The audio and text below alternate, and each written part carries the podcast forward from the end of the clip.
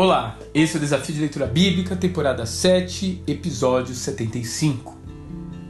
No caminho de Emaús, Lucas capítulo 24.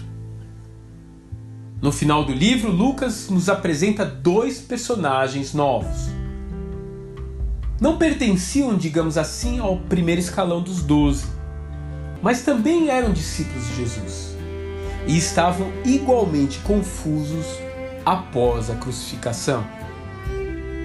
Eles se dirigem a uma aldeia na periferia de Jerusalém. O que você acha que havia em Emaús? Ok, vou deixá-lo pensar um pouco.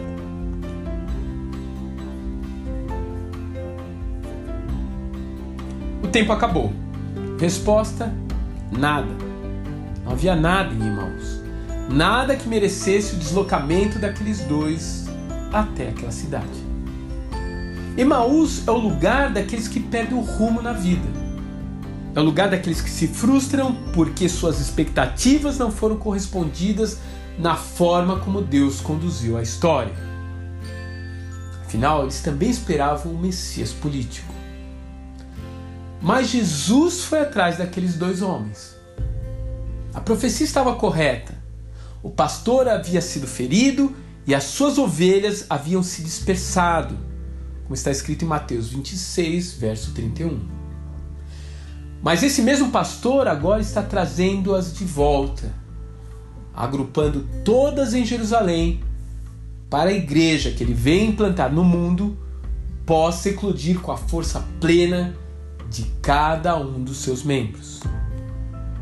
Ironicamente, enquanto aqueles dois pensam que Deus o havia abandonado, o próprio Senhor estava ali, caminhando ao lado deles. O mestre inicia um diálogo perguntando o que os preocupa. Quando eles respondem, mostrando que não havia entendido nada, ele passa a lhes dar uma aula completa, desde Moisés até a sua morte.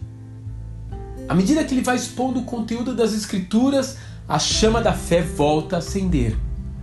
Aquilo enche de tal forma os seus corações que eles não o permitem ir embora.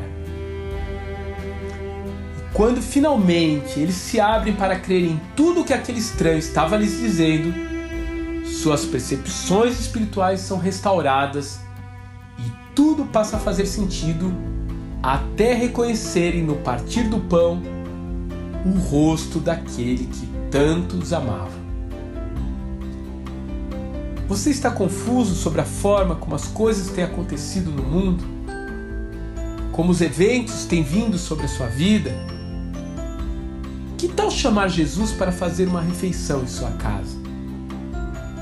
Que tal se abrir para que ele lhe revele seus planos para a sua vida? Talvez esse seja o dia em que ele reacenderá o fogo em seu coração perguntaram-se um ao outro: Não estavam ardendo os nossos corações dentro de nós enquanto ele nos falava no caminho e nos expunha as Escrituras? Lucas capítulo 24, verso 32. Que Deus te abençoe e até amanhã.